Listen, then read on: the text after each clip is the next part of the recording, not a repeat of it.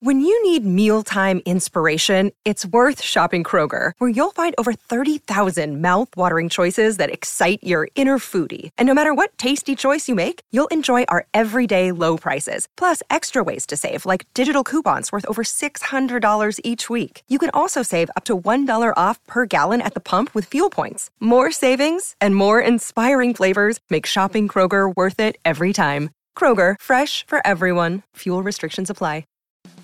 Hi, I'm Bex. And I'm Laura. And we are the worst girl gang ever. Are you feeling isolated, lost, empty, or struggling with your grief following the loss of your baby?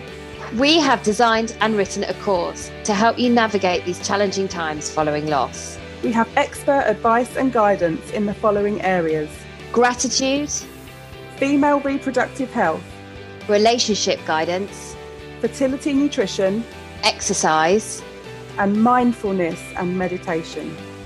The course has been designed to support, empower, and nurture you following your devastating loss. To find out more, click the link in the show notes. On with today's episode.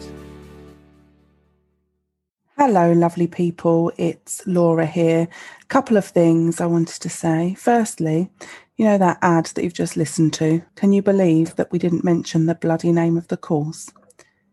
Can you believe it? I mean, I can. What a pair of numpties. But just so you know, it's called The Pathway to Recovery.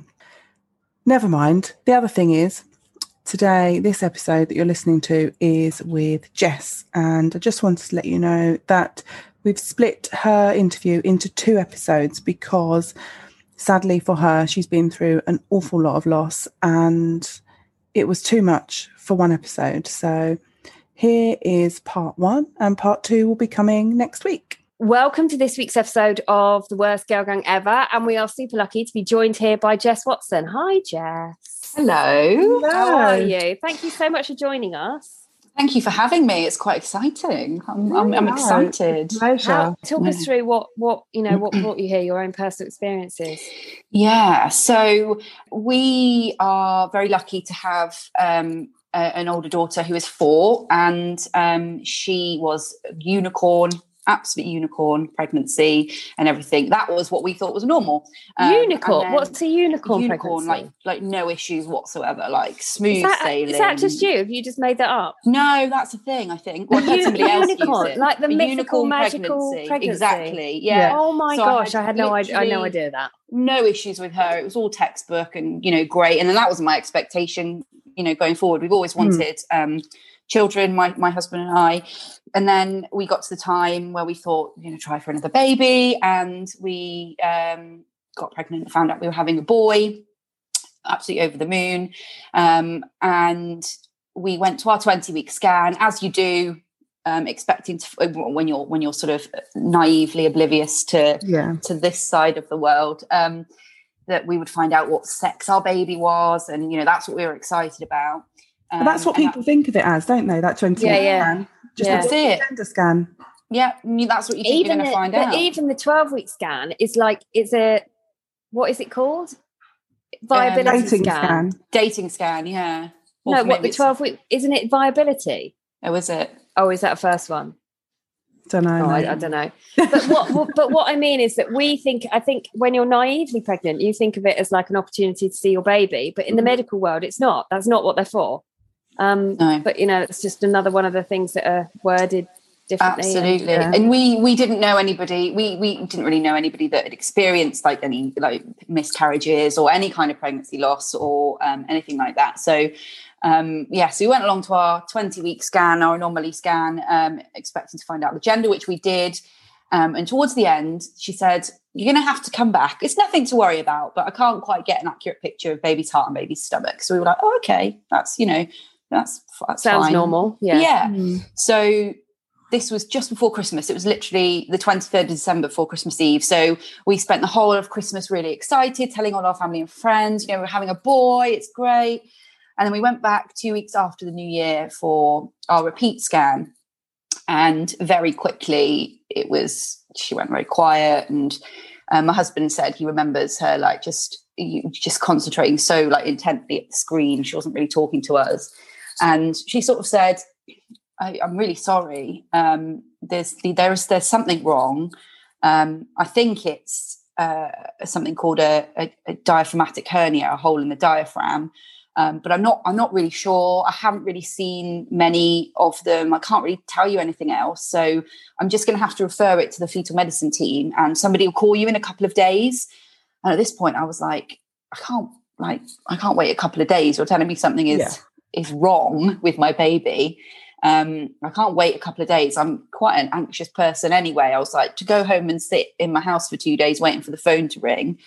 It's just, uh, you know, sounds terrible. So I said, Is there any chance we can speak to somebody like now? Can somebody give us some more information? So she went away.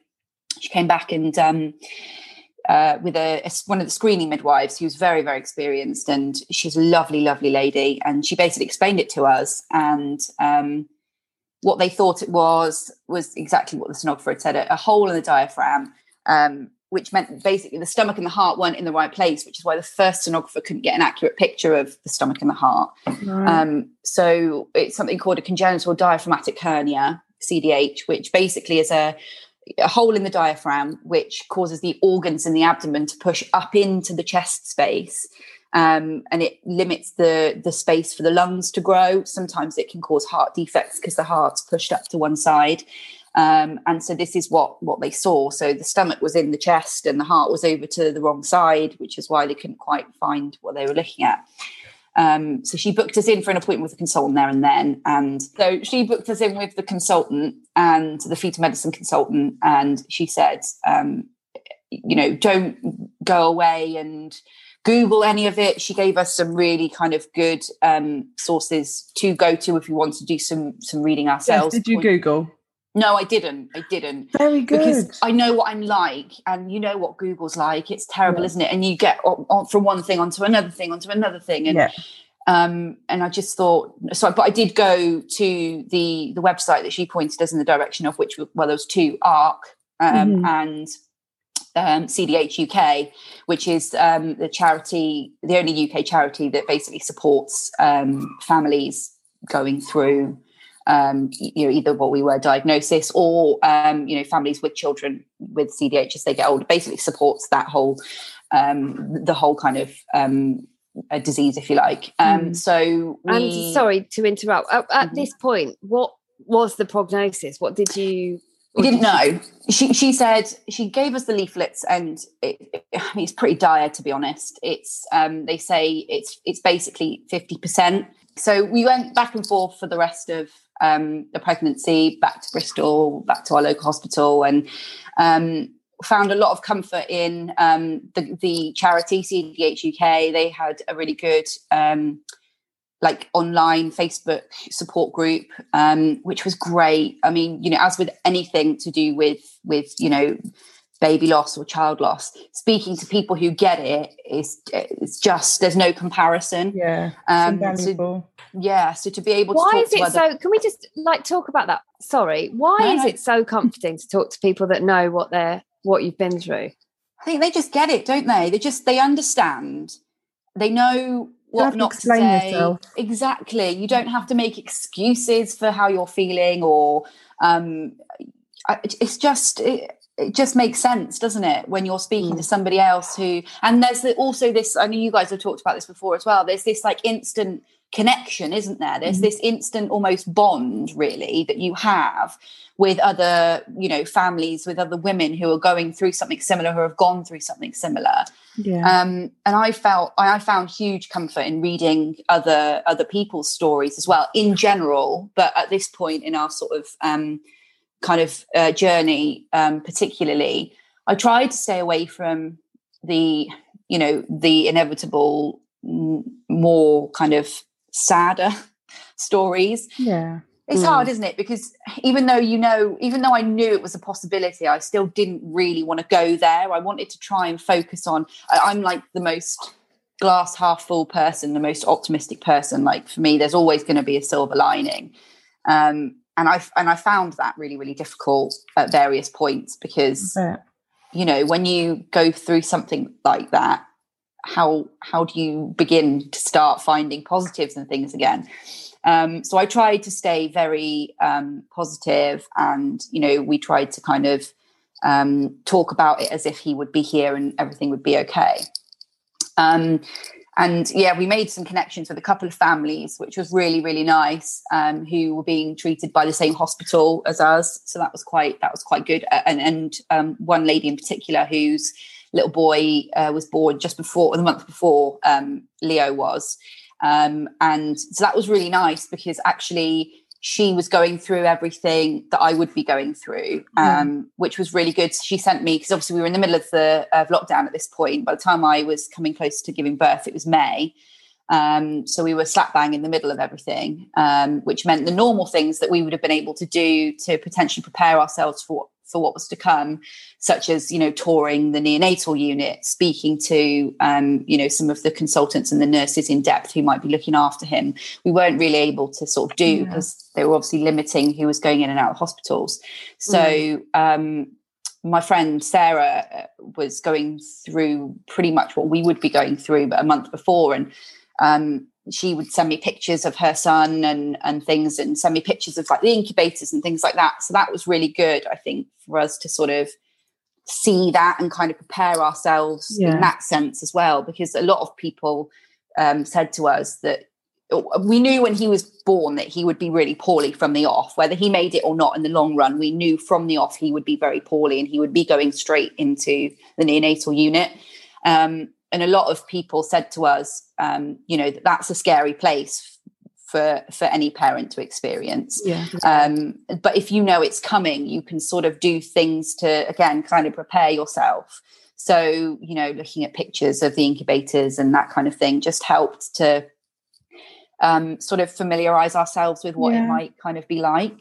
Mm. Um, so we got to the point in sort of April, May time where we were talking about delivery, and he had to be um, delivered in Bristol in specialist unit because that's where obviously all the um, neonatologists and the um, and things were. Um, so I went in for a planned induction um, at the beginning of May, um, which turned into a C-section because he was breech. so, which I didn't mind. I was in for a couple of days before we got to this point, and at that point, I was just desperate to sort of, you know, you gear yourself up for it when you know yeah. it's coming, don't you? You gear yourself up for it. And I was just desperate to have him here and for us to just know what was going on because we'd spent so many months in limbo. Um, mm. So we were told we were sort of prepared for. We ha- I did have a really really good chat with one of the um, neonatal consultants before he was born, and he said, you know, it's we, we're not sure obviously whether he will come out crying or breathing. We try and limit that with CDH babies. So what they do is as soon as the baby's born, they inject like a paralytic to stop them taking that first breath. Because if you think about it, obviously when you take a big breath, it further um, sort of reduces the amount of space in the lungs. So they they stop them doing that and they intubate them straight away to give their lungs the best possible chance mm-hmm. um, to sort of start kind of recovering, start working.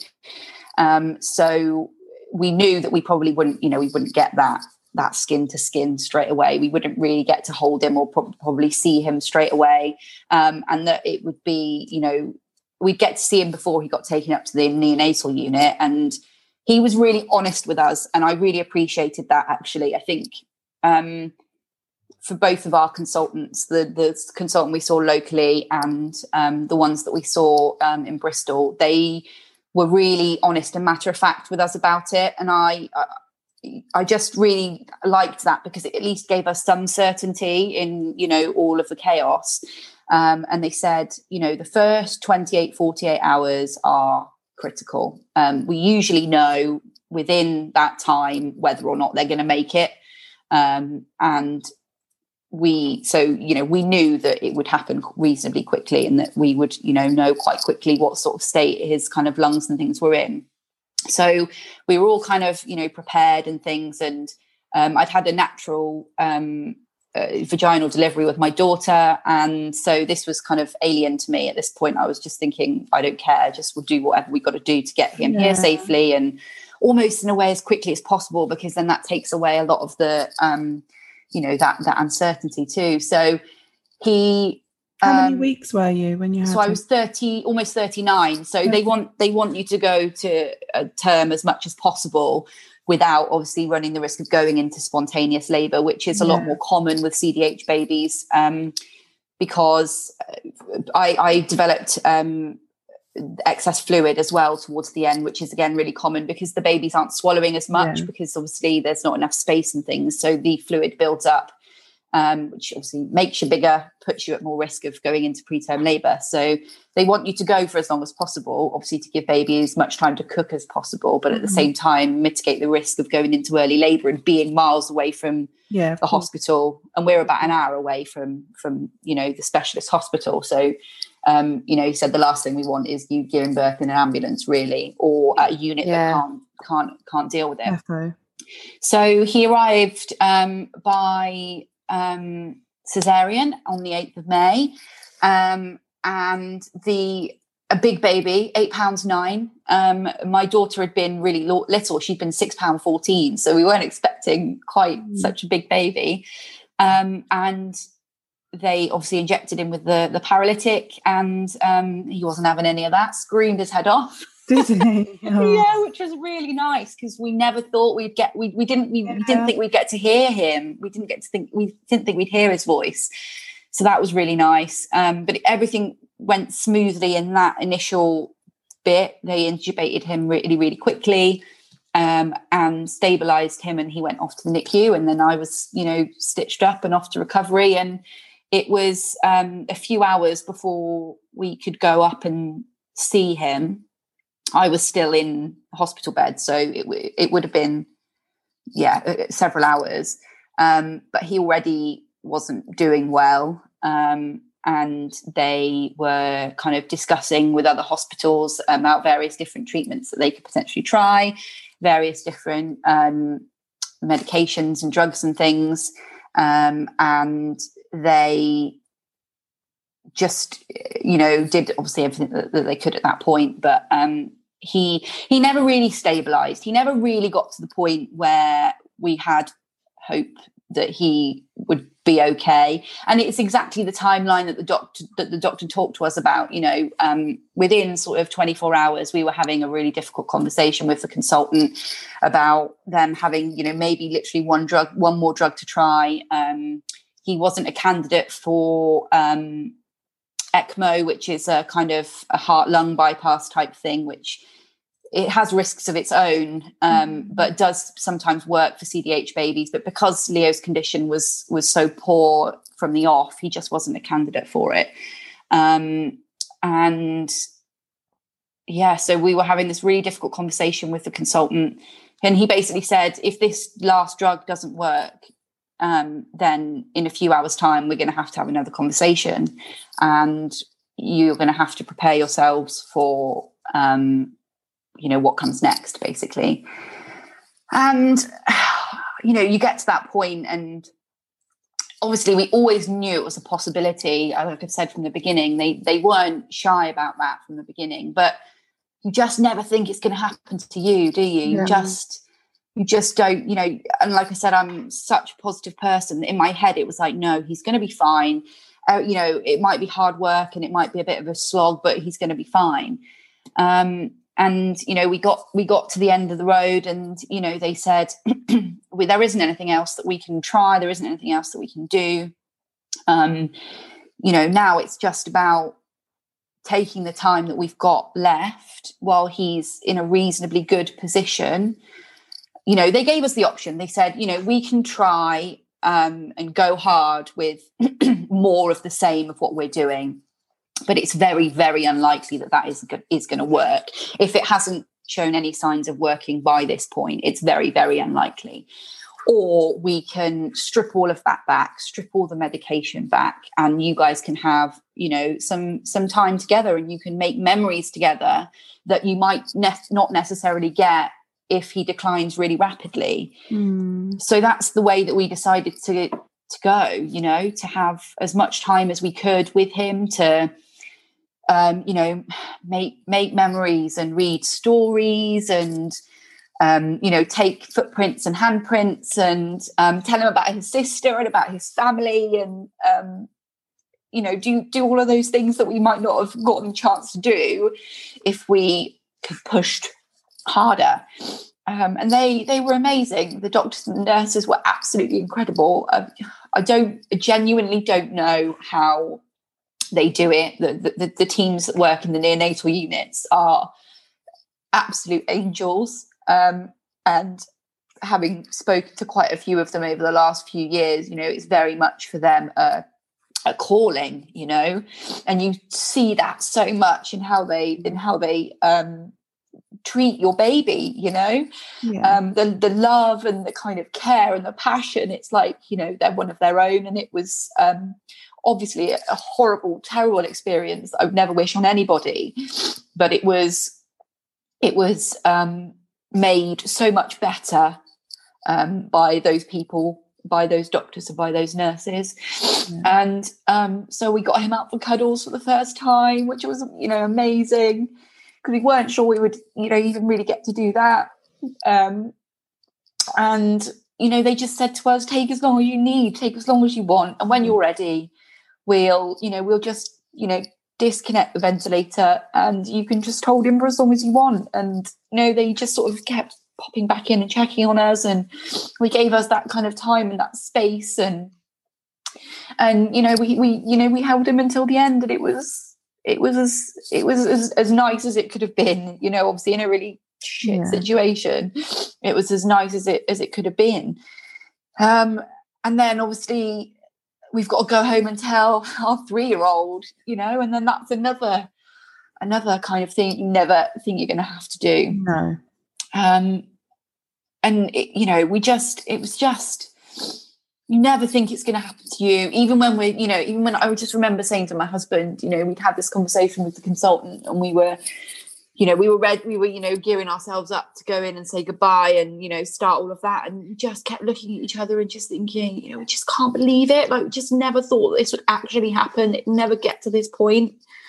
Um and so you know then we're kind of on the other end of it and it's it's you know the, the kind of weeks immediately after are a bit of a kind of blur really. Yeah.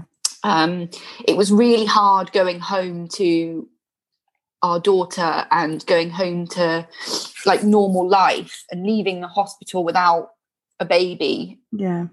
You know it's just the most terrible thing that any anyone is ever going to have to go through i think you know? And to go back to kind of a world that is still turning and people are still living their normal lives and this you know huge life changing thing has just happened to you. It's just the weirdest thing in the world. It's just mm-hmm. such a surreal place to be. Um and so we went home and we spoke to our daughter about it and we told her about it and the time it was so hard because she was she was three so she had a lot of questions yeah. a lot of the same questions and you know well, why did leo die well you know leo died because he had poorly lungs but um you know but why were his lungs poorly and it was the same questions day in yeah. day out and at the time it was really really hard to have to keep repeating the same things over and over again but in hindsight, it helped us to deal with it. Yeah. It helped us to process it. Mm. Um, Kids are so matter of fact, aren't they? Oh, they so are, and and really that's the the advice that we were given was you know just be honest because mm. um, she hasn't got that attachment in the same way because for her leo was only ever really a concept you know because of covid she couldn't come into the hospital to meet him or anything like that. So you know it wasn't she didn't have that attachment. So she was very matter of fact about it which is hard. It's really hard you know when obviously for you it's you know such a hugely emotional thing. Um but you know the more we talked about it the the kind of easier it got to talk about. And our friends and our family were um, brilliant. I think it, although there are a lot of downsides to being in the middle of a pandemic and, and lockdown not being able to see people i think also it was quite good because it meant that we could choose who we spoke to and when. We didn't we weren't forced to see people you know we mm-hmm. weren't uh, having to navigate other people's sort of emotions around it all um, as much as we potentially would have if if it was you know normal life if you like. So um, whilst it was you know bad in some ways it was it was also quite positive in others. Um, you know and then you have to plan a funeral for your baby. And again it's just one of those things that you just never ever think you're going to have to do um, and we had you know testing genetic testing and things done to see whether there was sometimes with cdh um, there's a genetic link um, and and that's the cause. But for Leo, that wasn't the case. Everything sort of came back completely fine. Um, and then, you know, what do you do from there? You have to get on with life, don't you? Really? Oh, you, well, you either for us we had to because we had Anya. Mm. Um, you know, we had her to think about we had to um, you know still stick to her sort of routine of you know the things that she was doing um, and it was just the weirdest few months. But we we said straight away that we wanted to try again for a baby quite quickly. Um, you know, for me, it was just that hole. Yeah. Um, and I thought, you know, for, I, I still think, you know, uh, this quite often that I'm not sure whether that hole is ever going to be filled, really. Um, but at the time I was just like, I just need, I've got all of this, you know, love that I was expecting to be able to give to this child that I now, you know, has nowhere to go. Yeah. Um, and obviously part of me as well thought, you know, it may help with our sort of healing as well. So we, we we said we wanted to try again for a baby really quickly, and and you got got pregnant quite quickly, didn't you? Yeah, we were. It was literally. Um, so we lost Leo in May, and by September I was pregnant again.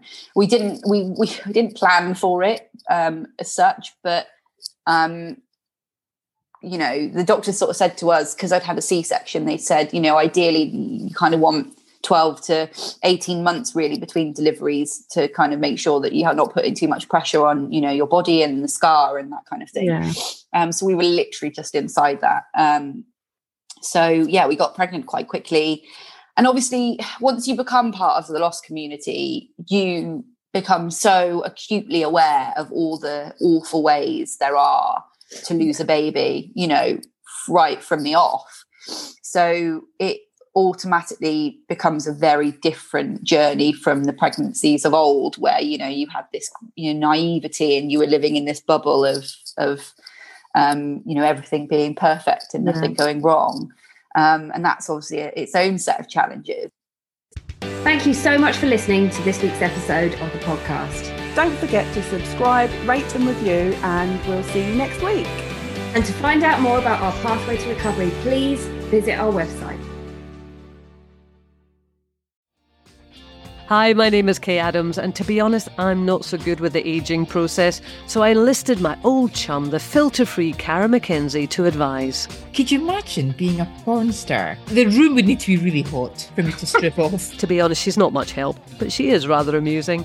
And along with some great guests, Jo Brand, Andi Oliver, Anton Du Beke, Ruth Langsford, and Craig Revel Horwood, darling, we are learning how to be 60. Listen wherever you get your podcasts.